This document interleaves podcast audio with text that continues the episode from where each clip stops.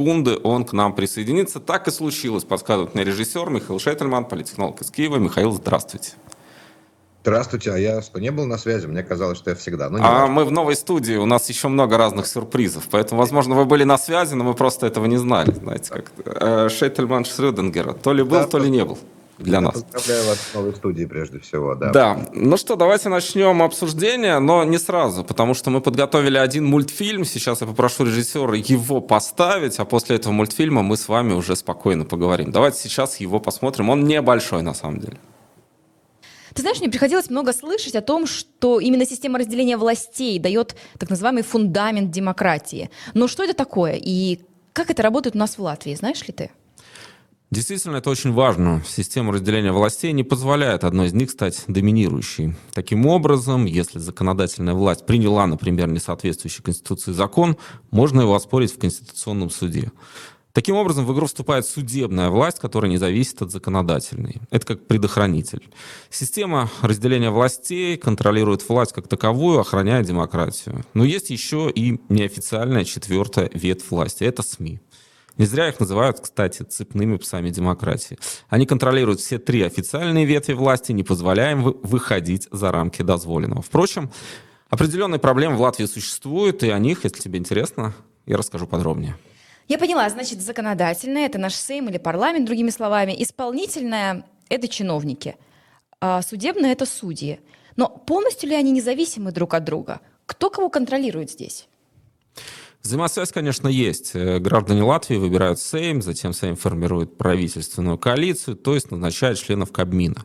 Коалиция в Сейме – это набор тех партий, которые формируют правительство. В то же время в исполнительной власти много неполитических сотрудников. Это, например, госсекретари при министерствах. Они являются профессионалами в конкретных областях, а не политическими фигурами.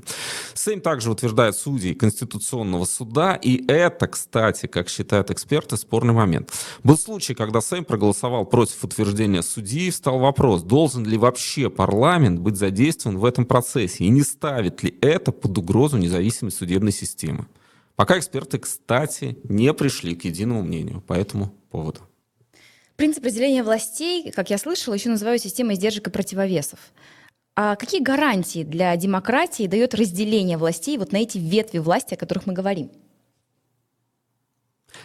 Это разделение не позволяет одной из ветвей власти стать доминирующей. Каждая из трех официальных ветвей власти, плюс СМИ, конечно, а, позволяет сохранить баланс и сдержать растущие аппетиты других. А какую роль во всем этом играет президент? Его права в нашей стране, например, они ограничены, насколько мы знаем. Президент в Латвии выступает своего рода арбитром. Он разруливает партийные и политические противоречия. У него также есть право законодательной инициативы. И, кстати, у него есть очень мощный инструмент. Право на инициирование референдума о распуске Сейма. Как ты, наверное, помнишь, президент Латвии Валди Затлер с этим правом воспользовался. Но там все сделано по-умному. Президент не может просто взять и распустить парламент. Он может обратиться к гражданам Латвии, и если они на референдуме поддержат его призыв, то Сейм будет распущен. Так, кстати, и было. И вот есть известная фраза о том, что демократия несовершенна, но лучше пока ничего не придумали. А вот если говорить о разделении властей, об этом принципе, насколько он идеален для устройства государства или есть изъяны? Как ты считаешь? Идеального ничего нет, как известно, но это наиболее продуманная и оптимальная модель для поддержания демократии. Как я уже сказал, проблемы возникают и при использовании этой модели, но лучше и правда ничего не придумано. Кстати, а что происходит в тех странах, где нет этой самой системы? Ну, например, в соседней России, где этот принцип, судя по всему, работает только на бумаге. Где этот принцип не работает, начинается автократия, а она часто ведет к тирании. Вот тебе и ответ. Да, тут есть над чем подумать. Вернемся еще к этому разговору. Да, ну что, мы возвращаемся в эфир. Вот как с политехнологом начнем разговор с Михаилом, потому что мы подумали, что мультипликационная форма и рассказы о демократии может быть эффективными. Вот как вы считаете, можно ли вообще научить демократии, Михаил? Во-первых, я, к сожалению, мультфильм не видел, но надеюсь, мне это не помешает отвечать, потому что мне тут э, в нашем э, мессенджере не видно было мультфильм. Можно ли через мультфильм научить демократии? Ну, вообще научить демократии, во-первых, можно, начнем с этого, раз – меня учили этому долго в Израиле. Вот я был в недемократической стране СССР, потом приехал в демократическую страну Израиль, и я понял, что я не сразу, не в первый год даже понял, что я ничего не понимаю. То есть, конечно, я честно признаю, что я приехал с очень таким тоталитарным мышлением, прям по-настоящему. Это мне казалось, что я жуткий демократ и диссидент, да, когда я был в Советском Союзе, я прям боролся с существующим строем, прям всеми силами, по-настоящему, ну, не настолько, чтобы там в тюрьму садиться, но тем не менее, как мог. Вот. Но оказалось, что не, я ничего не понимал. И первые лет 10 вот, заняло хоть как-то, хоть как-то, прошу заметить, тоже. Вообще демократии надо учиться всю жизнь. Поэтому мультфильм один, второй – это хорошо. Но мультфильм идет, сколько мы там его смотрели, три минуты. А научиться демократии... Ну, вот смотрите, в, вне советской системы, какой-нибудь британской, демократии учат, пока ты не закончишь школу. Закончишь школу ты 18 лет. Вот 18 лет уходит, чтобы научить демократии. В Советском Союзе учили тоталитаризму. Были уроки советского государства и права, потом история КПСС и так далее, и так далее. Вот вся система была построена, чтобы этому научить. Маршировать с барабаном, там, этому всему учили. Поэтому это десятилетия. Можно через мультфильмы, но все-таки десятилетиями. Я просто помню, э, был такой мультфильм в детстве, «Книга книг» назывался, или «Суперкнига», э, про Библию. И э, многие сюжеты библейские я узнал именно из этого мультфильма. Потом я уже стал изучать Библию, хотя не являюсь верующим или религиозным человеком, но обратил внимание на этот фундаментальный труд, и через мультфильм, в общем, меня это заинтересовало. Я стал разговаривать там с богословами и пытаться как-то осмыслить и понять. Мне кажется, вот форма имеет значение, вот форма донесения какой-либо информации, связанной там, демократией, разделением властей, правами человека, ну и такими достаточно сложными и не сказать, что очень интригующими вещами. Это все-таки академизм там определенный присутствует. Вот смотрите, мультфильм вас, вам привлек интерес к Библии, а не рассказал вам ее. Потому что ну что такое библейский сюжет, в конце концов? Если взять там только Ветхий Завет, там в нем классики Кабалы определяют четыре слоя изучения только этого, да, то есть и вот эти сюжеты Ветхого Завета, это только первый слой, да, упрощение так называемое. А дальше там начинаются следующие слои, заканчивая секретным слоем. Поэтому через мультфильм ты все это не расскажешь, естественно. Но привлечь внимание, то есть вообще вопрос политтехнолога, там, это привлечь внимание к чему-то. Потому что вот ты привлек внимание к речам этого человека, а дальше зависит еще много от этого человека, как он справится с этим всем. От того, что ты все равно не продашь его мысли, если они дебильные его слишком уж сильно как бы не вписываются ни во что. Точно так, так же и демократия. Такие большие вещи, как Библия, демократия или тоталитаризм. Это комплексная, огромная система. И, соответственно, вот как нас учили, вот тоже просто да, подойти. Тоталитаризм. Советская школа и не только школа. Заметьте, пионерский лагерь, да, маршировать барабаны, поднимать флаг, петь гимн, везде надписи, везде, то есть это просто мультимедиа, это виртуальная реальность целую тебе создали, да, везде надписи, что вот наш цель коммунизм, там Ленин жил, Ленин жив, будет жить, вот его, эти, как его называют, статуи Ленина. Дальше ты должен, кроме того, что ты везде по городу видишь статуи Ленина, название. Я родился на улице Комсомола, понимаете, ну сразу, да, вот улица Комсомола, и завод Карл Маркс у меня в соседнем здании, там дедушка работает, Карл Маркс, Комсомол, Тут площадь Ленина, тоже понятно. Вот брони, этот не брони, броневик, кстати, да, а вот этот э, паровоз, на котором Ленина привезли. Ну, то есть я был просто окружен этим сразу. Ну, и любой, наверное, человек так или иначе был окружен. Вот. А дальше уже все появляются эти слоганы, книги. Причем книги там про Валю Котика, какого-нибудь пионера-героя, да, то есть тебе всю эту систему полностью, у тебя вся башка погружена в это все. И в мультфильмах, конечно, тоже пионеры, да, тоже. И Чебурашку берут в пионеры. Чебурашку берут в пионеры. В капиталистическом мире его не должны были бы брать в пионеры, его должны были бы выбирать председателем там класса, а не совета отряда, ну, например. Ну вот, поэтому мультимедиа. Форма, конечно, важна, но чтобы это, эта форма важна, когда вам что-то маленькое надо сделать. Когда вам что-то большое, вы не можете обойтись без всех форм сразу. Вот прямо Советский Союз существовал и жил благодаря тому, что все виды искусства, не только кино, про которое я говорил, кстати, Ленин говорил, что важнейшим искусством для нас является кино. Да? Почему вот тогда, почему при Ленине кино? Потому что оно было самое передовое и самое простое. Самое простое. Театр сложный, да? А, для пролетариев всех через театр не проведешь, актеров не хватит. Кино массовое, ты размножил, бум, это как многотиражка, да еще на видео. Ну вот, вот это самое важное. Но при этом он же не, не говорил, что не нужна газета. Говорил, газета коллективный пропагандист и агитатор. Вот другая форма. Так что мультимедиа только. Ну, кстати, вот вы сказали, я цитирую о том, что дебильную мысль не продашь, но у меня здесь как раз возникают сомнения. А, мы смотрим, что сейчас происходит, например, а, в российском сегменте, и очень многие э, покупают, ну, скажем, не самые логичные какие-то вещи, да, им э, дают некую, э, исходный, исход, некий исходный материал, который просто разваливается, если на него посмотреть с точки зрения банальной логики. Но это хорошо продается, это хорошо принимается, и много людей как раз готовы это принять, взять на вооружение и пойти там даже умирать и убивать ради каких-то совершенно неосуществимых целей. А это не совсем так, смотрите. Вы говорите с точки зрения банальной логики, но это ваша банальная логика.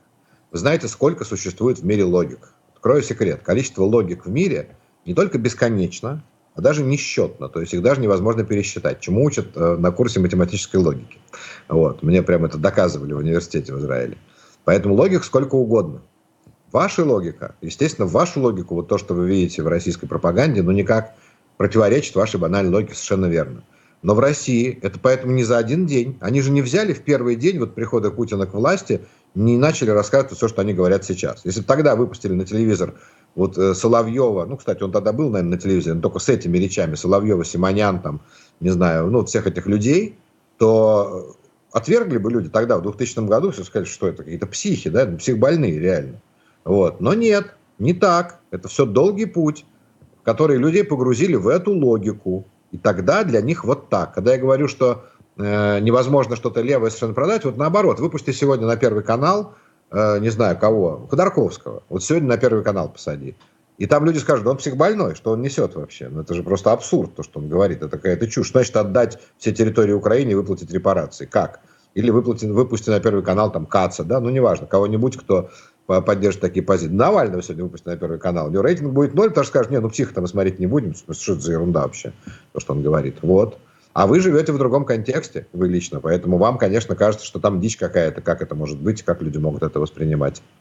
Хорошо, ну э, продолжая разговор о логике, то, чему меня учили э, в университете, это круги Эйлера, да, круги математика Эйлера, который, вот, например, возьмем один пример. Все женщины дочери, но не все дочери матери. Как с этим поспоришь? В принципе, вот она логика, э, которая Эйлером выведена в своих работах. Во-первых, все, что я помню про Эйлера, это только теорема мультипликативности функции Эйлера. Она меня раздражала тем, что она занимала страниц 40 в доказательстве, и я его умел воспроизвести по памяти. Больше сейчас не вспомню. Сейчас дискуссию, так сказать, математической логики, так я бросил математику 30 лет назад, то я прям не готов провести эту дискуссию. Но вы же знаете, что, например, параллельные прямые не пересекаются в э, геометрии э, этой самой, как она, ну, классической, да, евклидовой, а в геометрии Лобачевского пересекаются. Ну вот, мы исходим из разного. Например, вот вы сейчас сказали, как не все женщины... Э, что? Вот еще раз повторите. Не все, ж, э, все женщины дочери, но не все дочери матери. Но не все дочери матери. А мы возьмем, придумаем анти-эйлеровский мир, в котором все дочери являются матерями. И по-другому жить нельзя. И я вам нарисую этот мир и всю модель нарисую, да, в котором все дочери являются матерями мы нарисуем такой замкнутый цикл. Вот какая-нибудь это подойдет, кстати, весьма, вот, например, Лукьяненко, писатель, да, есть такой, я вот его люблю, несмотря на его политические позиции, даже его люблю фантастику, да, вот он бы спокойно нарисовал сейчас вам за 10 минут этот мир своей книгой, вот у него в книге «Прыжок», по-моему, вот там примерно такой мир рисуется, который замкнутый, который можно сдвигать во времени. Ну, пожалуйста, там будут все дочери матери, и будет другая логика абсолютно. И на этой логике построится другой мир, и ничего проблемного в этом нет. То есть получается, что российская пропаганда, она сейчас работает как раз в этом антимире. То есть можно так к этому подойти. Э, она создала его, да, создала и работает уже в нем. Она создала это пространство, как любая система пропаганды. В чем разница, да, э, между тоталитарным государством и нетоталитарным? Тоталитарном вы не выбираете, в каком мире жить. Вы вот построили, так, вам построили такой аквариум, вы в нем находитесь. Это разница между аквариумом и океаном. В аквариуме вот есть один затонувший корабль пластмассовый, да, один, понимаете? И у тебя есть сосед одна рыбка. И ты рыбка, и он рыбка. И вот это. А кормят в 9 вечера. И все. И больше ничего нет. Свет включают и выключают. Это тоталитарное. Это называется тоталитаризм. А свобода, свободный мир – это океан. Когда ты захотел, подплыл к этим самым вот сюда, захотел сюда, захотел туда, захотел поел сейчас, а захотел в другом месте. И, и там ты сам начинаешь устанавливать свои правила. Знаете, как касатки, да, касатки. Вот я слушал лекцию про касаток, когда я смотрел и ходил на них смотреть, то, ну, в океане в смысле. Вот они установили сами такие правила, что есть кочующие касатки, а есть оседлые. И, значит, касатки оседлые, вот они живут в каком-то месте в море, а кочующие, они прям весь вокруг земного шара плавают. Но интересно, что они питаются по-разному. То есть пришедшие кочующие касатки не претендуют на еду тех, которые здесь оседлые. Ну, красавцы, да, сами догадались, сами построили. Но это мир свободы. В мире тоталитаризма так было бы невозможно. Была бы одна касатка. Вот мир тоталитаризма, это, знаете, это этого Дамиана Хербста, э, композиция нафталиновая, это парафин, нафталиновая акула, да не нафталин, а как это называется? В чем Парафинина, по-моему, там. Не парафина, не нафталина. В чем хранят трупы? Как Э, это? Да, я знаю, о чем вы говорите, но я забыл, Да. как это называется. Попросим Вот. зрителей. У меня Да. в классе, в, э, в классе биологии как раз были вот эти все Вот. варианты. Акула вот в этом вот. И вот она вот там, и все. И у нее нет возможности выбирать такую еду или такую. Это символ тоталитаризма, конечно, это акула, да. А как, на ваш взгляд, э, и почему тоталитаризм иногда имеет тенденцию к распространению? А, Я сейчас плавно перевожу нас э, к Грузии, которая, для меня вот это удивительная, абсолютно удивительная история. А, 2008 год, война, а, российские войска входят на территорию суверенного государства, а, разрыв дипломатических отношений. И что мы видим сегодня? Сегодня грузинские власти фактически э, идут по сценарию, по сценарию России. Закон об инагентах, политические заключенные, ну все то, от чего Грузия, казалось, должна была убежать, я имею в виду политическую Грузию, она не убегает. Хорошо, есть протесты, есть люди, которые с этим не согласны, А, еще история не закончилась. Но, тем не менее, вот в чем преимущество тоталитаризма, потому, почему некоторые политики, э, которые, казалось, должны вот как черт от ладана, да, бежать просто от этой всей истории, но они не бегут, они наоборот в объятия бросаются, кажется. Значит, во-первых, вот тут есть вопрос, как распространяется тоталитаризм, а есть история про Грузию. Так как я не считаю, что в Грузии распространяется сейчас прям тоталитаризм, то я начну с тоталитаризма, а потом перейду к Грузии. Это две разных, две разных сущности. Значит, э, тоталитаризм распространяется потому, что он, как правило, как правило, ну, правильный тоталитаризм, правильный такой тоталитаризм, первое, устраивает очень простой мир. Очень простой мир. Мир, где малое количество идей, не нужно ничего сильно запоминать, заморачиваться и так далее, малое количество ходов. Вот даже взять советский тоталитаризм, советский тоталитарный строй. Там было жить просто. Просто, потому что ты закончил институт, тебя распределили и сказали, твоя зарплата будет 115 рублей, через 5 лет 125 рублей, еще через 5 лет такая-то, еще 5 лет такая-то. Тебя отвезут туда, посадят, возьмут за руку, будешь сидеть здесь. Вот сегодня в Беларуси люди, которые живут при Лукашенко, ну, до 2020, до 2020 года, вот до таких совсем уж тяжелых кровавых событий, сами белорусские мои друзья говорили, здесь Лукашенко построил детский сад для взрослых. Вот тоталитаризм в его классическом виде – это детский сад для взрослых, где у каждого отведена его ячейка, а человек стремится к простоте в силу своих инстинктов. Так устроено, как любое существо. Но при этом человек – единственное существо в мире, которое может, имеет возможность уменьшать энтропию, уменьшать беспорядочность этого мира. Но для этого человек должен помнить, что он человек, а не животное. Пока он животное, он увеличивает энтропию. Когда он становится человеком, то есть согласен добровольно отказаться от простоты в силу в пользу сложности, вот тогда он отказывается от тоталитаризма. Но это нужно добровольно осознать это и отказаться. И такие люди в любом тоталитарном государстве находятся, которые говорят, нет, я не согласен вот так. Не, неважно, там академик Сахаров, да, говорит, а я не согласен, типа, вот вы мне положили, да, что я буду изобретать следующую бомбу, а вы мне будете выдавать за это следующую премию, следующий орден. И вдруг он говорит, а я так не согласен. Я хочу жить ради того, чтобы на планете Земля не было там ядерной угрозы. Человек вышел из этого тоталитарной матрицы. Ну и таких, естественно, много, всегда тоже бывает. Но распространяется тоталитаризм, потому что вот так жить просто. И если у тоталитаризма есть источник дохода, которым можно обеспечить вот эту всю историю, а источником дохода обычно является что? Обычно является завоевание чужих территорий. Потому что свои, свои ценности тоталитаризм создать не в состоянии, он захватывает тех, кто уже что-то создал.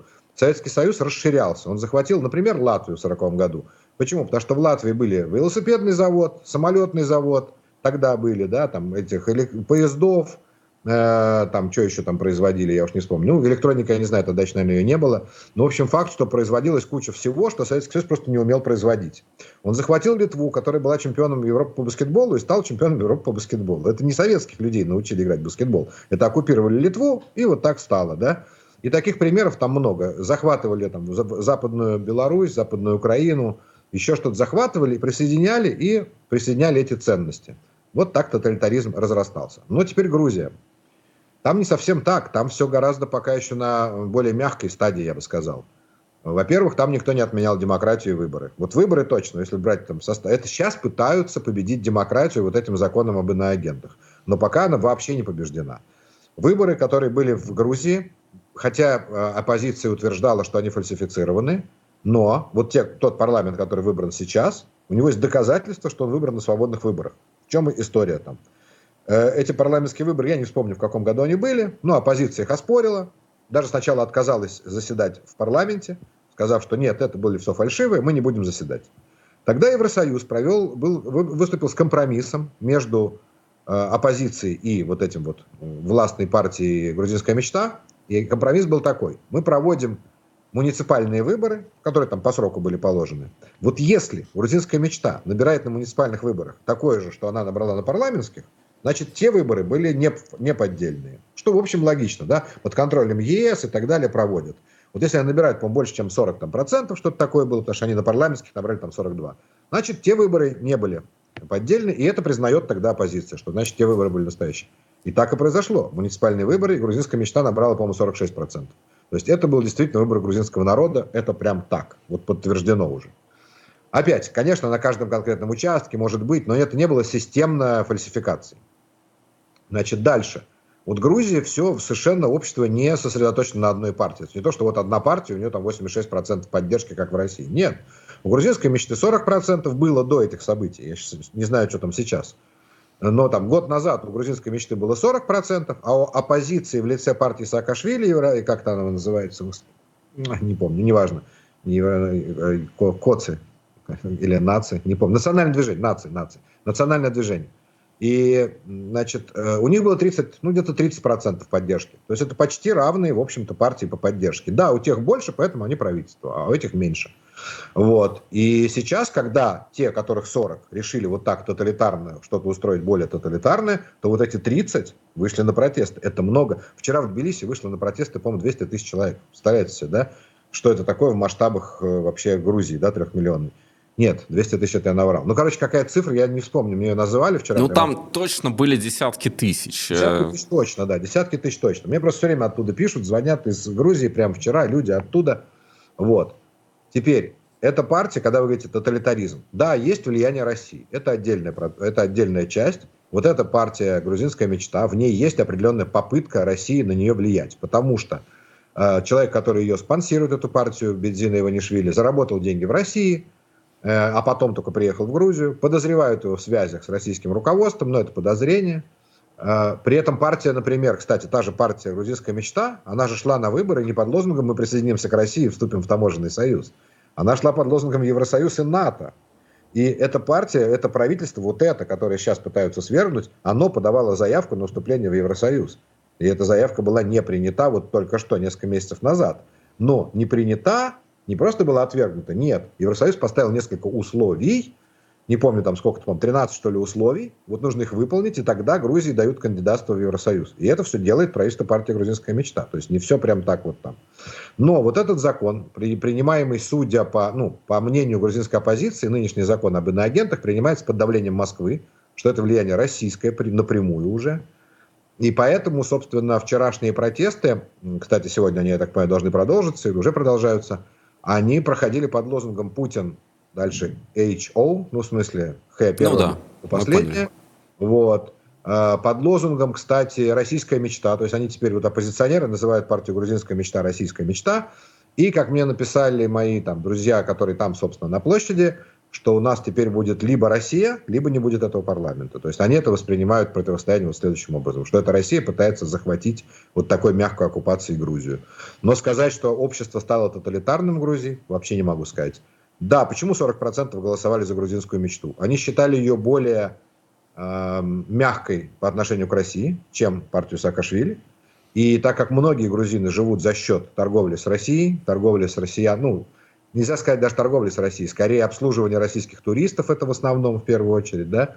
И второе, они боятся, по-настоящему боятся нового нападения со стороны Российской Федерации. Ведь в прошлый раз Запад не пришел на помощь Грузии, не, не стал вступаться за ее территориальную целостность, и было понятно, что Россия вот может оккупировать, в принципе, всю Грузию. Грузины этого очень не хотят. Если бы их взяли в НАТО, то вот, вот взяли бы Грузию в НАТО, не было бы там партии «Грузинская мечта». Потому что грузины понимали бы, что они защищены от Российской Федерации. Ну, кстати, вот э, ведь Грузия 2008 год и не э, участие Запада и такое пассивное, скажем так, отношение Запада к э, той истории, это сейчас называют одним из элементов пазла, который привел к большой украинской войне, то есть к нападению, открытому, широкомасштабному нападению России на Украину. Согласны с этим? Да, ну, безусловно. Вообще, давайте так, это всего лишь одна такая часть в ну да, вы, как вы говорите, элемент пазла, одна часть вот в этой цепочке уступок Путину. Ну, потому что что это было? Это была уступка Путину. Мы видим, что это агрессивная война РФ против суверенного государства Грузия, что это нападение, которое Россия выдает за какую-то поддержку своих миротворцев, да, а реально говоря, Россия оккупирует просто часть территории, и Саркози, по-моему, Саркози, да, тогда это все урегулировал, этот, этот конфликт, но урегулировал он без формулировки, значит, вот ООН же не осудила Россию за оккупацию, там, не назвала эти территории оккупированными и так далее, и так далее. То есть, да, Запад вот э, абсолютно все это спустил на тормозах. Вот где был генсек ООН? Я вот знаю, где сегодня генсек ООН. Да? Сегодня генсек ООН в Киеве. И для нас это уже плевое дело. Мы, правда, ждем ракетного обстрела, потому что обычно, когда приезжает генсек ООН, россияне пытаются его убить ракетами. Уже в прошлый раз пытались. И у нас тут генсек ООН, это как будто, ну, господи, не таких мы тут каждую неделю видим, да? Ну вот что-то генсек ООН в Тбилиси, я не помню, под бомбежками русскими. Ну, в Тбилиси, кстати, не бомбили, по-моему, ну, Телави бомбили, да. Вот, э, точно бомбили Поти. Вот, и не было там ни генсек ООН, никого. Но, на ваш взгляд, все-таки хватит э, у грузинского общества вот этого потенциала протестного, потому что вчера приходилось читать в телеграм-каналах, и мы, кстати, активно об этом писали, подписывайтесь на телеграм Грэма, кстати, ссылка закреплена сверху в комментариях, чуть позже мы Михаила об этом тоже спросим. А, но а, как раз а, мысль была в том, что я потерял, если честно. О чем я хотел хватит, спросить? Вы спросили, хватит ли потенциала для да, этих протестов? Да, вот, а, я теперь вспомнил, спасибо, что помогли мне с этим справиться. Майдан случится в э, Грузии, вот по аналогии с украинским? Во-первых, Майдан, если в Грузии случится, то он будет не по аналогии с украинским, а по аналогии с грузинским. Потому что ну, тут наоборот, грузины первопроходцы на постсоветском пространстве цветных так называемых революций. Все-таки цветная революция в Грузии, революция РОС случилась в 2003 году. А уже в 2004 наоборот, грузины поддерживали украинцев, когда был Майдан против э, Януковича. Поэтому они первопроходцы, и тогда им это удалось однажды. Я не удивлюсь, если им удастся это второй раз. Вообще есть такая тенденция, знаете, как это один раз не, не революционер. Так вот, в, на постсоветском пространстве есть три страны, три всего, где были, а нет, пожалуй, уже четыре. Четыре страны, где были удачные Майданы вот такие, да, где именно власть сменялась под воздействием революций. И из них в, в Украине дважды, в Кыргызстане трижды, в Грузии вот один раз была, и вот вторая попытка, и один раз была в Армении, когда Пашинян пришел к власти. То есть все-таки тенденция в том, что если ты один раз что-то смог сделать, ты теряешь страх, и ты сделаешь это и второй раз, и третий, и так далее. Поэтому потенциал есть. Но у этого конфликта две стороны, и нельзя прямо сказать, что вот эта сторона Иванишвили как-то слаба. Нет, она сильна, она контролирует очень много, она контролирует и такую власть, и местную власть, и какую угодно. И во-первых. Во-вторых, она пользуется, я думаю, поддержкой России. Вот пока у меня нет там каких-то больших фактов, но даже то, что вчера люди там выкладывали фотографии, что ОМОНовцы в шлемах с ценниками в рублях, значит, ну что-то такое там было. Ну и наверняка я уверен, что поддержка со стороны России есть какая-то, я не знаю какая, не знаю, оружием или чем-то, но это мы еще потом будем смотреть. Поэтому не то, что кто-то сдастся. И вот смотрите, вчера арестовано 66 человек на протестах. И вопрос, кого они арестовали. Если они арестовали зачинщиков, действительно, организаторов, то, может быть, будет трудно теперь организовывать. Вот это я не знаю, как будут действовать власти, кого они будут, на что они решатся, на какие шаги пойдут. Тут ведь еще что? Еще важна поддержка Запада, безусловно. Вот Майдан, например, в Украине, я не просто не присутствовал в 2003 в Грузии, хотя я был буквально за пару месяцев до, вот в Грузии, когда все это там произошло, но в Украине я присутствовал в 2004 и я понимал и видел, так как я тут работал в каком-то смысле, то я видел, что без западной поддержки тоже бы не удалось все это довести до конца тогда. Потому что нужно было западное признание всему этому. Очень было важно, что Запад признает. И, кстати, приезжали тогда на Майдан, вот из Латвии кто-то приезжал в 2004 я не помню, кто это был, но кто-то приезжал из правительства Латвии прямо и так далее. И это была большая международная такая коалиция. И вот э, сейчас, за эту ночь только, США заявили, э, что, не помню, честно говоря, забыл, что, ну, в общем, поддержали протестующих, скажем так, мягко, да? Да, а, там про санкции даже шла речь, что возможны санкции, да, Госдепартамент этом. Они сказали, что возможны санкции против членов грузинской власти, а Евросоюз сказал, что вот если этот закон будет принят, то это будет означать окончание пути в Европу. А для грузинов это очень важная вещь, потому что вот это может тоже повернуть ситуацию. Вот смотрите, сегодня на улице выходят десятки тысяч. Но если сообщить, если грузины будут знать, грузинские ну, жители, граждане Грузии, что вот этот закон лишит их, например, без виза в Европу, а такое бывает, так, вот такая угроза реальная, то в Грузии это очень важно для грузинов. У них там из трех миллионов, я думаю, миллион находится где-то за границей, и для них поездки в Европу это прям важнейшая часть жизни. Это не туризм, это жизненная необходимость потому что они работают в Европе и так далее, и так далее. И отказ от... Ну, они точно никто в Грузии. Вот просто вот если вы проведете опрос, а вы за вступление в Евросоюз или против, я думаю, там будут цифры, как в Украине, где за вступление в Евросоюз 86%, а против 1%. Вот. Я думаю, что в Грузии цифры будут похожи. Поэтому если это будет означать реально давление Европы, это тоже важно. Вот балтийские страны тоже выразили там какую-то да, солидарность с этим всем. И вот это тоже. Вот, вот, вот много факторов эти, мне кажется, что, в принципе, их должно хватить. Но, может, нет, потому что ну, я, там надо находиться, чтобы чувствовать, насколько это людям важно. Потом что? Чем закончится? Что будет победой? Просто отказ от этого закона? Ну, вот уже Солома Зарубишвили, президент Грузии, сказала, что она наложит вето на этот закон. Или же сейчас уже, как говорят мои друзья, мы теперь согласны только на отставку э, парламента. Может быть так, не знаю. Давайте перекинем мостик э, в Украину. Залужный и Зеленский. Зеленский Залужный. Разная информация поступает. Был ли спор, что с Бахмутом э, будут оставлять, будут оборонять? Что вам известно об этой истории? Действительно ли расходятся мнения у президента и командующего ВСУ?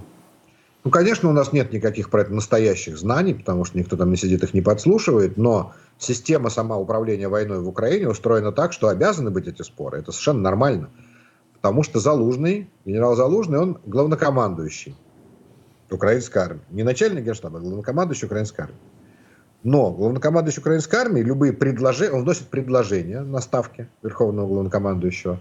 И предложения эти исходят из военных соображений. То есть вот генерал Залужный исходит из военной необходимости. Дальше Зеленский выслушивает остальных участников ставки. Я даже не знаю, кто туда входит. Но Зеленский, который верховный главнокомандующий, принимает решение, исходя из политика военной необходимости. А это большая разница. Потому что, окей, ну, например, Залужный говорит, смотрите, нам сейчас надо отступить, потому что э, мы вот так-то потеряем на 2000 военнослужащих меньше вот в этих боях, а за это время успеем то-то, то-то. А Зеленский говорит, нет, потому что я, говорит, знаю, что если мы продержимся еще, не знаю, месяц, ну, условно, то мы благодаря этому сможем, я смогу в Вашингтоне получить еще тысячу танков Абрамс, ну, например. Да, это тяжелое взвешивание, но это очень тяжелое решение, да, ты ставишь жизни людей против вот танков, которые приедут. Но эти танки спасут в дальнейшем огромное количество жизней украинцев. Вот, он какие-то такие соображения, сами, естественно, я просто так говорю эти цифры, потому что я понятия не имею, какие это все является военной тайной. Но это логично, такие споры, то, что это назвали словом конфликт, это скорее конфликт драматургический. Не конфликт в смысле поссорились и били морды, а в смысле у одного одно мнение, у другого другое, оба обоснованные, я уверен.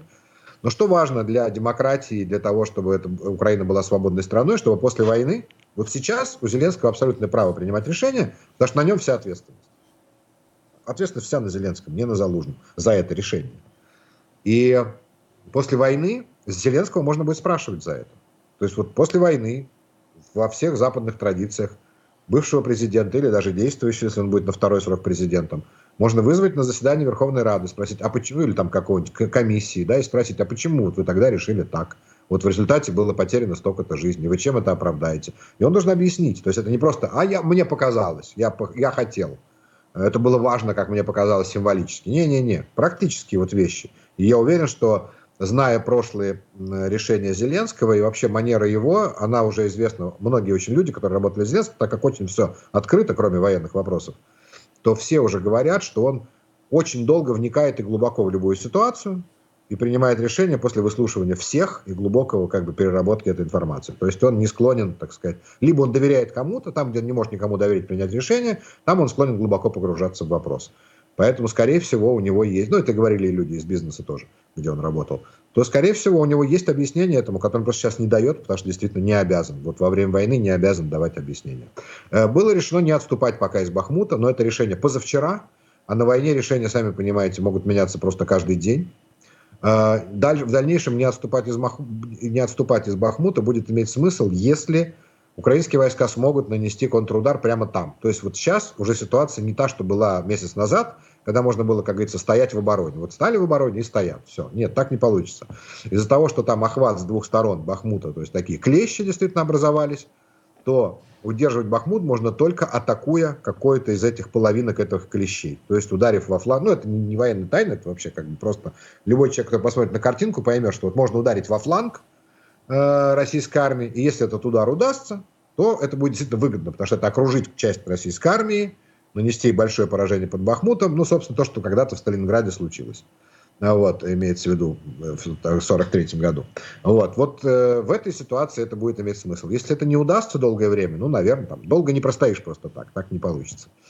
Вот такая там ситуация. Удастся, не удастся, естественно, я не знаю. Но, кстати, об этом даже наши враги говорят. Даже Пригожин говорит, что вот мы там далеко углубились, вот это, в это, вклинились в оборону Украины, но нам сейчас ударят во фланг, если армия РФ не придет нам на защиту. Давайте не будем нарушать традиции. Спрошу, читали ли вы наш Телеграм? И если читали, О, то что порекомендуете? Слушайте, не просто читал. Вчера ваш Телеграм прям сослужил огромную службу моему каналу. Вот, видите, что в одном флаконе рекламирую то и то моему каналу Шательман. Так получилось. Вчера на канале Шательман я вел стрим. У меня по, по, по, вчера был вторник, да, по вторникам в 10 вечера по киевскому времени. Веду себе я стрим.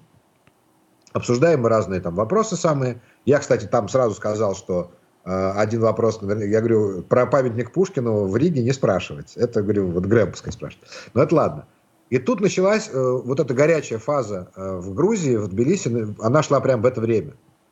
И, я, и мне начали все писать в чат, ну какие-то, а там же обрывки, чат убегает, я не успеваю прочитать, я говорю, черт, нет, так не получится, надо как... Я говорю, конечно, есть телеграм-канал Грэма, я сейчас его открою. Я открыл телеграм-канал Грэма. А у вас прям шло каждые несколько минут обновление.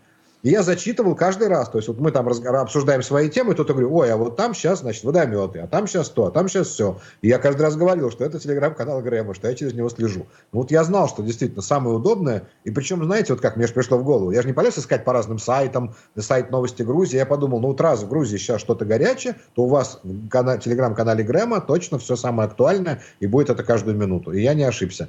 Просто вот вчера минут 40 мы прям возвращались постоянно к вашему каналу.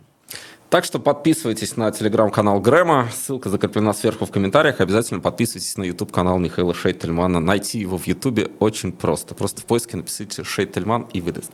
А, смотрите, еще одна тема. Вчера у нас было большое интервью с Явлинским. Но я об этом спрошу чуть позже, потому что у нас есть звонок. Давайте отдадим ему приоритет, а потом вернемся к Явлинскому. Здравствуйте, как вас зовут, откуда вы?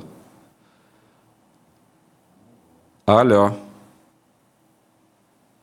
Нет, да, нет связи у нас пока. Режиссер. Ну, тогда возвращаемся к Явлинскому. Не знаю, видели, не видели, успели, посмотрели? 10 минут посмотрел первых, дальше просто уже я не мог. Ну, в смысле, так я примерно знаю его риторику. Мне было важно, так сказать, услышать от него это все лично. Я услышал за 10 минут прям больше, чем хотел. Да. Вот что думаете? Потому что, э, ну, мысль, которую высказывает Явлинский, она гуманистическая. Давайте остановим, прекратим стрелять. Дальше, вот это после 10 минут было, я у него спросил, а к Путину вы обращаетесь? Он сказал, нет, потому что это бесполезно. А, ну и э, он сказал, моя э, история политическая, сформулировать некую идею. Ну, то есть, вот, что прекратите стрелять. Как этого достичь, он не знает. Ну вот что вы думаете? Нужно ли об этом говорить? А я начну с того нового, что я услышал в его речи. Но старое тоже помяну обязательно, потому что было и повторение старого, и новый какой-то, который пока он, может, раньше говорил, просто я не слышал. Значит, новое следующее.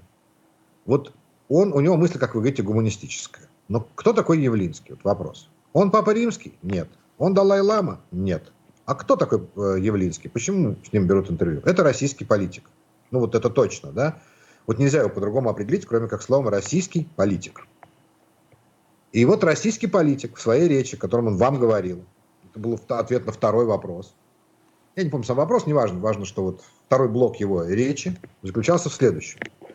Что он сказал, Украин... в интересах украинского народа сейчас прекратить воевать. Он говорил, что в интересах российского тоже, и в интересах там чего-то еще, а вот Байден не хочет, Зеленский не хочет, Путин не хочет, что такое, но в интересах украинского народа прекратить воевать. Мне кажется, сейчас, во время вот этой войны, военной прямой агрессии России, того, что латвийский парламент даже назвал геноцидом украинского народа со стороны российской армии, российский политик, который сообщает, что что-то оказывается в интересах украинского народа, он не может работать ни на кого, кроме Кремля. Вот просто. Это точно так же из Кремля говорят, что вот это в интересах украинского народа. Вот какое право имеет укра... российский политик сегодня сказать украинскому народу, что в его интересах? Воспитывать украинский народ. Он тогда непонятно кто. Если бы это сказал Далай-Лама, да, он бы сказал, с точки зрения буддизма, в интересах украинского народа, окей. А так, с точки зрения кого это в интересах украинского народа? Ну, не абсолютной же истины, правильно? Абсолютной истины не существует. Итак, с точки зрения российского политика, в интересах украинского народа не отстаивать свою территорию, не возвращать своих граждан, не освобождать своих граждан от российской оккупации, не освобождать их из подвалов, тюрем, пыточных, а подарить эти территории Российской Федерации. Вот это с точки зрения российского политика. Это мало того, что дико некорректно да, вообще говорить, что в интересах украинского народа.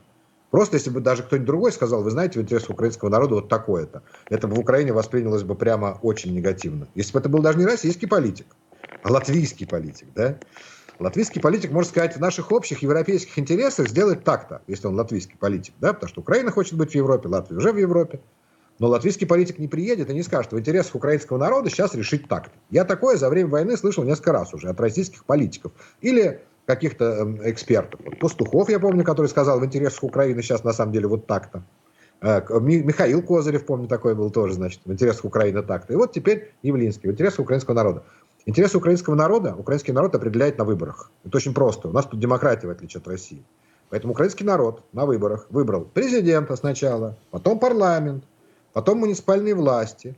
И везде, кстати, это разные совершенно люди. Да? Потому что, например, там мэр Киева, вот уж в конфликте, так конфликте с президентом Украины. Да, это не, не как Залужный Зеленский. Вот. И украинский народ это определил. Доверил Зеленскому воевать, поручил. Поручил прямо, да, сказал, ты воюй, а вы вот так, а вы вот это делаете. И украинский народ знает свои интересы без помощи российских политиков, вот точно. Это по поводу новых тезисов, совершенно бессовестных, на мой взгляд, со стороны Явлинского. Ну, а старый тезис о том, что, как он говорит, вот там, да, там началась манипуляция. Почему меня старый тезис заинтересовал? Просто, говорит, надо просто приходить воевать. Раньше он говорил, что это просто спасет жизни, ведь сейчас погибло 150 тысяч, а так это спасет жизни. А я объяснял, что нет, это не спасет жизни, потому что россияне занимаются геноцидом, они продолжат убивать украинцев на оккупированных территориях, держать их в концлагерях, что уже доказано всеми международными расследователями. Э, сегодня, кстати, представитель Госдепа США, пресс-секретарь Госдепа США заявил, что десятки тысяч военных преступлений совершены россиянами на оккупированных территориях. Десятки. Это уже не Украина, это уже Госдеп США объявил. Я не говорю что про расследование Ельского университета, что 6 тысяч детей похищенных там в концлагеря заключены и так далее, и так далее, и так далее. И поэтому Явлинский, который говорит, что наступит мир и не будет никого убивать, здрасте, пожалуйста. Он все это прекрасно знает, манипулирует этим. И лучшее доказательство манипуляции тоже во вчерашнем интервью, где он говорит следующее. Вы знаете, сейчас другая война, позиционная. Поэтому, если мы с вами через полчаса, через полгода, извините, поговорим, ничего же по-другому не будет. Война позиционная, она никуда не сдвигается. А, да, а давайте вернемся на полгода назад. А за полгода освобождены Харьковская область, освобождена половина Херсонской области с городом Херсон. То есть, вообще-то, за полгода полмиллиона как минимум, а ближе, наверное, к миллиону людей освобождены из российской оккупации. Миллион человек освобождены от российской оккупации. Ничего себе, ничего не сдвинулось. Это за полгода. А за год еще освобождены Киевская область, Черниговская, Сумская, часть Одесской, ну там вот э, остров Змеиный, да. И в сумме это еще миллион человек точно, как минимум, освобождены и спасены от русских убийц, да. И Явлинский это тоже знает. Поэтому это чистая манипуляция. Что значит? Позиционная война никогда ничем не заканчивается. Здрасте. Он сравнил, кстати, с Первой мировой войной. А вы помните, что она ведь закончилась? Чем закончилась? Истощением немецкой армии и отступлением немцев из со всех оккупированных территорий. Это все, что нам нужно. Поэтому, если он российский политик, и он хочет закончить войну, и он пацифист, и он гуманист, у него есть простой способ. Он же российский политик. Он должен добиться чего? Ну, своих россиян. Он считает, там, знает, что в интересах русского народа, российского. Вот пусть российский народ за него проголосует. Как он говорит, там еще впереди выборы, сказал Явлинский. Да? Впереди выборы. В 2024 году в России выборы. Пусть Явлинский победит и выведет войска с территории Украины. Секрет окончания войны он знает. Вывод российских войск с территории Украины. Все, все будут спасены. У него есть все для этого инструменты. Что ему мешает это сделать? Я не знаю. Еще одна фигура, еще одно высказывание. Владимир Познер. Ад для журналистов. Э, кстати, там многие попытались э, сначала представить, что Познер сказал про российских пропагандистов, но если прочитать и расшифровать весь текст выступления, становится ну, не совсем понятно про кого, хотя можно догадаться, что это не про российских э, пропагандистов идет речь. Успели оценить и изучить речь Владимира Владимировича? Абсолютно, во всех деталях. Дело в том, что да, там абсолютно однозначно, слушай, вот что однозначно, так однозначно, это все про американских журналистов было сказано, поскольку вся дискуссия, в которой выступал Познер, проходила в США, в Ubiquity University, и все тезисы касались только США. Все, что он говорил о неких выводах, да, оно касалось Соединенных Штатов Америки, безусловно, а не Российской Федерации. Поэтому вот этот ад для журналистов, это для американских. По его мнению, Познера, это американские журналисты приближают ядерную войну, как он сказал. Вот. А, я изучил это все очень глубоко, потому что сначала тоже, как ну, в телеграм-каналах пошло, что вот он осудил пропагандистов, мне стало интересно, и я полез изучать первоисточник. А, больше часа длилось выступление Познера на английском языке. Я его прослушал, конечно, на перемотке, потому что многие, большинство тезисов мне знакомы из э, выступлений Путина. Почти, все речь, почти вся речь Познера повторяла выступление Путина в начале войны, прямо рассказ о том, как НАТО к нашим границам, нам обещали не расширяться, а на самом деле расширились, поэтому нам надо, чтобы Украина не вступила в НАТО. Это он прям повторял минут 40, наверное, тезисы э, Путина, причем не какой-то пропаганды абстрактной, нет, Путина лично. Вот прям вся история в пересказе Путина, она же история, как история в обработке сатирикона была такая книга когда-то. Вот история в обработке Путина, такая же история, вот история обработки Путина, изложение Познера. А дальше Познер объяснил, что надо делать. Он объяснил, что надо, чтобы Байден заставил Зеленского сесть за стол переговоров. То есть ровно призвал, призвал к тому, к чему призывает Лавров, Песков. Лично Путин, кстати, не призывает, он таких слов сам не говорит, но все остальные говорят. Поэтому это было абсолютное выступление э, в духе полностью, кстати, вот еще на одну секунду вернусь к Явлинскому. Он вчера, перечисляя вам издания, которые говорит, и ведь западные влиятельные издания тоже, значит, вот такую же точку зрения, как я, высказывают. Начал их перечислять и спалился, потому что он упомянул, говорит, и швейцарские газеты тоже. Это была одна швейцарская газета, Züricher Zeitung, которая опубликовала явно про кремлевскую штуку, про отдать 20% территории Украины и Российской Федерации. То есть, было настолько уже уши торчали. Но он ее заметил, он ее знал. Значит, это прям входит в его методичку. Но вот Познер Э, выступил, и мне интересно стало, я даже изучил, а что такое Ubiquity University? А вот где? Вот это как? На это обратили внимание в Америке? Не обратили внимание в Америке? Он же к американцам обращался. Значит, Ubiquity это University... что-то очень маленькое, там, э, как я понимаю, совсем небольшой какой-то. Даже не факт, что это университет в классическом понимании университет. Да, значит, основано в 1996 году на сайте обозначены некие годы и написано, что кликните на год и узнаете историю. Кликал, не узнаешь, ничего не написано, страница одна. Но написано, что они получили аккредитацию, какую-то там в Америке нужна аккредитация, чтобы выдавать академические степени, и они их выдают. И они выдали 300 академических степеней. То есть за 27 лет работы этот университет закончили 300 человек. В среднем 11 студентов в год заканчивают Ubiquity University. Не богато, прямо скажем. Дальше. Значит, у них есть вот, этот, э, вот эта дискуссия, шла на YouTube-канале Ubiquity University, где 5000 подписчиков э, за два года накопилось. Вот. И в среднем на трансляции, включая, имеется в виду не во время трансляции, нет, не одновременно во время, а после всего, в среднем просмотров 100 штук. 100. 100. Учитывая, что у них 300 выпускников, вот. Э, значит, э, и там они три целых, три дискуссии посвятили именно войне в Украине, аж целых три штуки, по там полтора часа каждая. И вот этот ректор, или как он там называется, этого университета, он лично ведет эти дискуссии. Он их начинает с того, что Украина оккупировала Крым, что Крым все время был, значит, российским и так далее. У него в описании, в описании к видео, вот в частности этого, где выступал Познер, а, ну, собственно, там вообще это все было вокруг Познера построено, не то, что дискуссия с кем-то. Это два модератора, вот этот ректор и женщина, которая глава феминистов Ubiquity University. Значит, а остальное а все время в основном говорил Познер. В описании сказано так. В 2014 году Соединенные Штаты Америки совершили государственный переворот в Украине. И вместо правительства, которое придерживалось нейтральной позиции, привели к власти хунту, которая напала на Донбасс. И дальше, значит, Россия была вынуждена и бла-бла-бла, вот такое, вот это Ubiquity University. То есть такая уж прям непонятно чья консерва, как, ну, может, это искренне сумасшедшие какие-то там ультра, ультра, не знаю, как их назвать, левые или правые, то ли прямо кремлевские консервы. Вот. Но что интересно, вот на всех просмотрах по 100, а на Познане не 100 а на Познере 23 тысячи. Причем я проверил, за всю историю до этого рекордом было 3 тысячи просмотров, вот за два года. А у Познера 20... Потому что это посмотрели мы. Вот вы, я, еще кто-то. И у них тоже не было сначала. Все просмотры появились вчера, когда, собственно, все знали, что Познер что-то говорит. И комментаторы, там комментарии, 200 комментариев. И э, они все на английском таком очень плохом комментарий на плохом английском, а потом один человек справедливо написал, господа, перестаньте уже писать по-английски. Здесь одни русские, здесь все все понимают. То есть все это обращение к американскому народу было услышано только вот вами, мной и всеми, кому мы это все раздали. В Америке явно Познер не котируется, судя по стап просмотрам в Ubiquity University. У нас э, есть звонок еще, давайте его примем. Здравствуйте, как вас зовут, откуда вы? Да, алло, слушаем вас.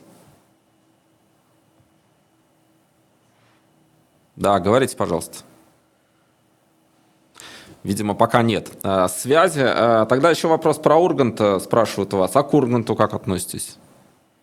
Что-то с ним стало яснее за последнее время?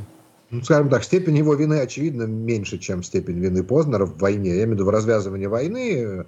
Познер является таким же пропагандистом, как там Соловьев, не знаю, кто там еще, Симонян, ничем от них не отличается. Работал там же все это время ровно на те же цели. А Ургант, мне кажется, человеком, который, в общем, достаточно по безалаберности своей попал в эту обойму. Ну, в каком-то смысле, имеется в виду, он всяко не э, присутствовал на совещаниях идеологических в Кремле, как Познер там и Соловьев. Э, а всего лишь работал, да, в машине пропаганды, да, брал интервью у тех, кто является военными преступниками.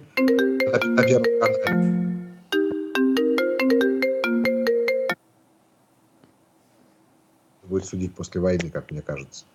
Вот. Но он, конечно, не друг Украине, потому что он в этом всем участвовал, но, но и не, не какой-то великий э, злодей.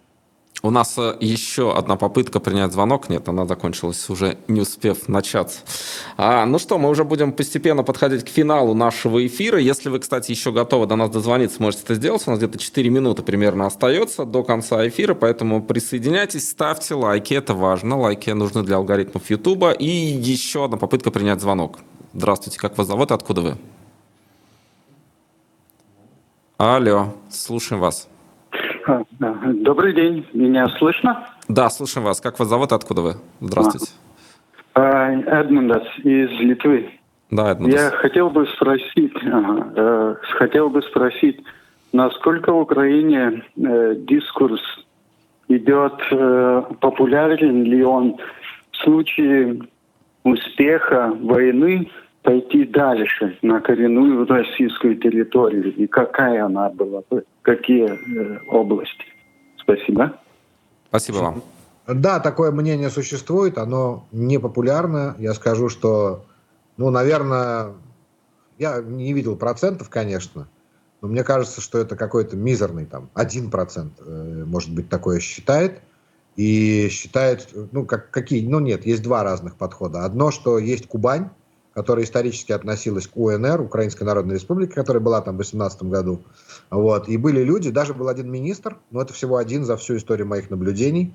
Министр э, инфраструктуры Амелян был такой. Он был такой яростно антироссийский. У него брат двоюродного убили на фронте, известный был человек, оперный певец э, парижский, приехал специально воевать. Вот 2014-2015 годах его там убили, и вот министр Амельян, может быть, с этим, не знаю, он сказал, что желательно присоединить Кубань. Было непонятно, это как бы юмор, не юмор, но вот сказал. Больше из политиков никто никогда не говорил о присоединении земель, а вот когда я говорю про это 1, может быть, 2%, это не люди, которые хотят присоединить российские территории к себе, а которые считают, что нужно по израильской модели э, захватить там 30-40 километров полосу безопасности, чтобы не обстреливались украинские города. Потому что вот сегодня, например, в Сумской области нет российских войск, но каждый день это сотни снарядов россияне выпускают просто по мирным селам, просто чтобы убивать людей. И, соответственно, есть желание отодвинуть их от границы на выстрел, на артиллерийский выстрел. Как это было в свое время вот э, на севере Израиля, так на 20 километров, 20-30 километров отодвинули э, ливанскую армию. Ну, то есть это была как бы не совсем ливанская армия, это была Организация освобождения Палестины и Хизбалла, но их отодвинули вглубь ливанской территории, и там сделали такую полосу безопасности, которую удерживала на протяжении 18 лет израильская армия. Но я все время объясняю, что это очень... Ну, до 99% военных понимают, что это утопия, что это очень опасно, очень долго и очень, э, так сказать, кровопролитно всем этим заниматься, поэтому вряд ли Вряд ли. Нет, нет таких идей присоединять к себе территории Российской Федерации. Ну что, есть ли у нас еще один звонок? Нет, уже нет. Ну что, будем тогда подводить итог нашего эфира. Михаил Шеттельман был сегодня с нами на прямой связи. Э, Встречаемся в следующую среду. Надеюсь, что получится у нас уже из новой студии сделать э, расширенный эфир с Анной Степанец. Мы хотели бы все это организовать и попробуем, и попытаемся. Ну а пока мы говорим Михаилу до свидания и до следующего раза. Спасибо вам. Спасибо, до свидания. Ну и